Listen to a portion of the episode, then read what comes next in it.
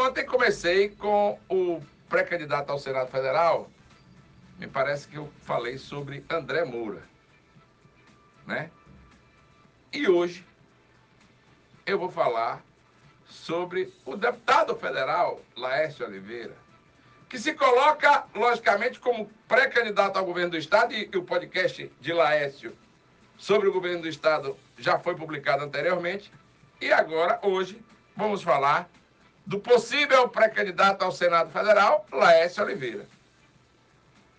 Laércio Oliveira tem demonstrado, em Sergipe, através da gestão do Fecomércio, ser um excelente homem de executivo. Mas também demonstrou em Brasília uma excelente performance como membro do Legislativo Federal.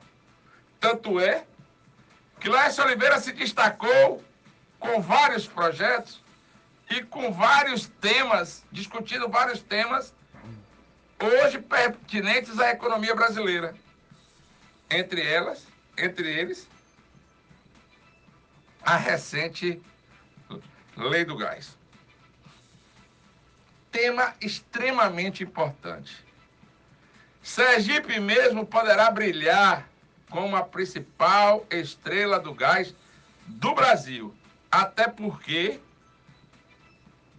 Sergipe tem hoje reservas muito grandes de gás. E Laércio Oliveira, com o seu jeito inteligente de ser, Laércio Oliveira é aquele político polido, bom de conversa. Quando encontra você, ele não aperta sua mão, ele já pega nos seus ombros. Já faz, inclusive, uma massagenzinha nos seus ombros para você se acalmar. E aí, bom de conversa, bom de trabalho, e tem demonstrado em Brasília ser um excelente parlamentar. Acho que se Laércio Oliveira não ascender a condição de pré-candidato ao governo do estado de Sergipe, ele tem plenas condições de ser o pré-candidato do grupo comandado pelo governador Belivaldo Chagas ao Senado Federal. E por que não? Senador terá uma importância, o cargo de senador terá importância muito grande para o futuro presidente da República. E até eles, os candidatos e pré-candidatos a presidente da República, têm demonstrado claramente essa vontade de ter no Senado Federal e na Câmara Federal a maioria dos parlamentares. Porque os problemas a serem enfrentados pelo próximo presidente da República são problemas graves. E que ele terá que contar principalmente com a ajuda do Senado e da Câmara Federal. E sem maioria nessas duas casas vai ser difícil governar o país. Tanto é que não só o presidente Bolsonaro, mas como o ex-presidente Lula e outros candidatos a presidente da República demonstram claramente a importância de ter a maioria nas duas casas. A importância de um senador para os presidentes da República são extremamente import... é extremamente importante. Tanto é que hoje se ascendem à condição de candidatos Laércio Oliveira, André Moura, Valdevan noventa, Daniel Garcia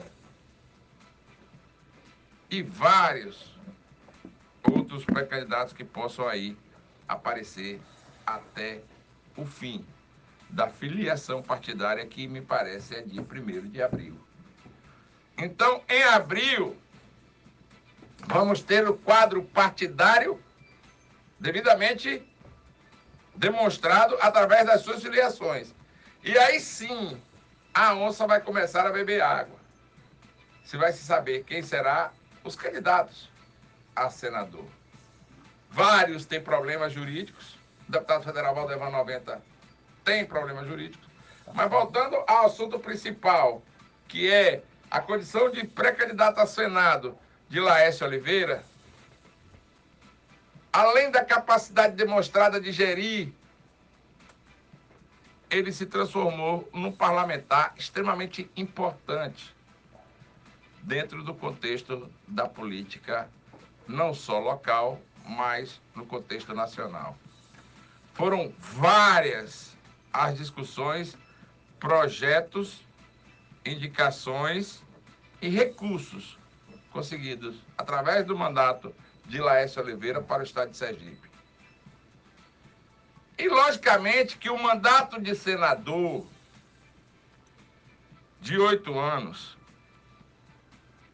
possa ser que vários destes pré-candidatos ao governo do estado, como é o caso de Laércio Oliveira, tenha uma conotação muito maior do que a gente possa imaginar. São oito anos de mandato, ou seja, duas eleições se passam para governador do estado.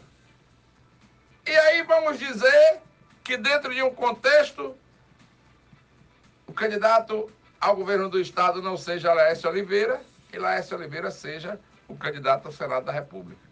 São oito anos de mandato. Então passa essa eleição, passa outra no, no, com o mandato de Laércio, onde poderá ter a reeleição do futuro governador eleito, se houver ainda o dispositivo da reeleição, e mais quatro anos vem uma outra eleição para governador, terminando o mandato de senador, Laércio Oliveira pode vir, a depender da sua atuação no Senado Federal, ser um dos prováveis candidatos ao governo do estado.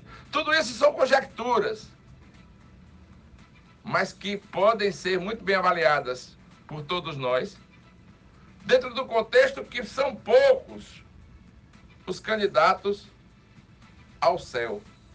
Quando eu digo ao céu, é aos tapetes azuis do Senado Federal. Antônio Carlos Valadares sabe muito bem disso. Eduardo Amorim também conhece por demais esses tapetes. A senadora Maria do Carmo também conhece muito desses tapetes, até porque passou vinte e quatro anos no Senado Federal. Não será mais candidato agora, deve apoiar, inclusive, o ex-deputado federal André Moura, mas Laércio se credencia, logicamente, não só por ter tido a relatoria da Lei do Gás, mas também por vários projetos apresentados à Câmara Federal, ele se credencia para ser um dos pré-candidatos ao Senado Federal. Segundo declarações do próprio Laércio, ele luta por uma vaga na chapa majoritária.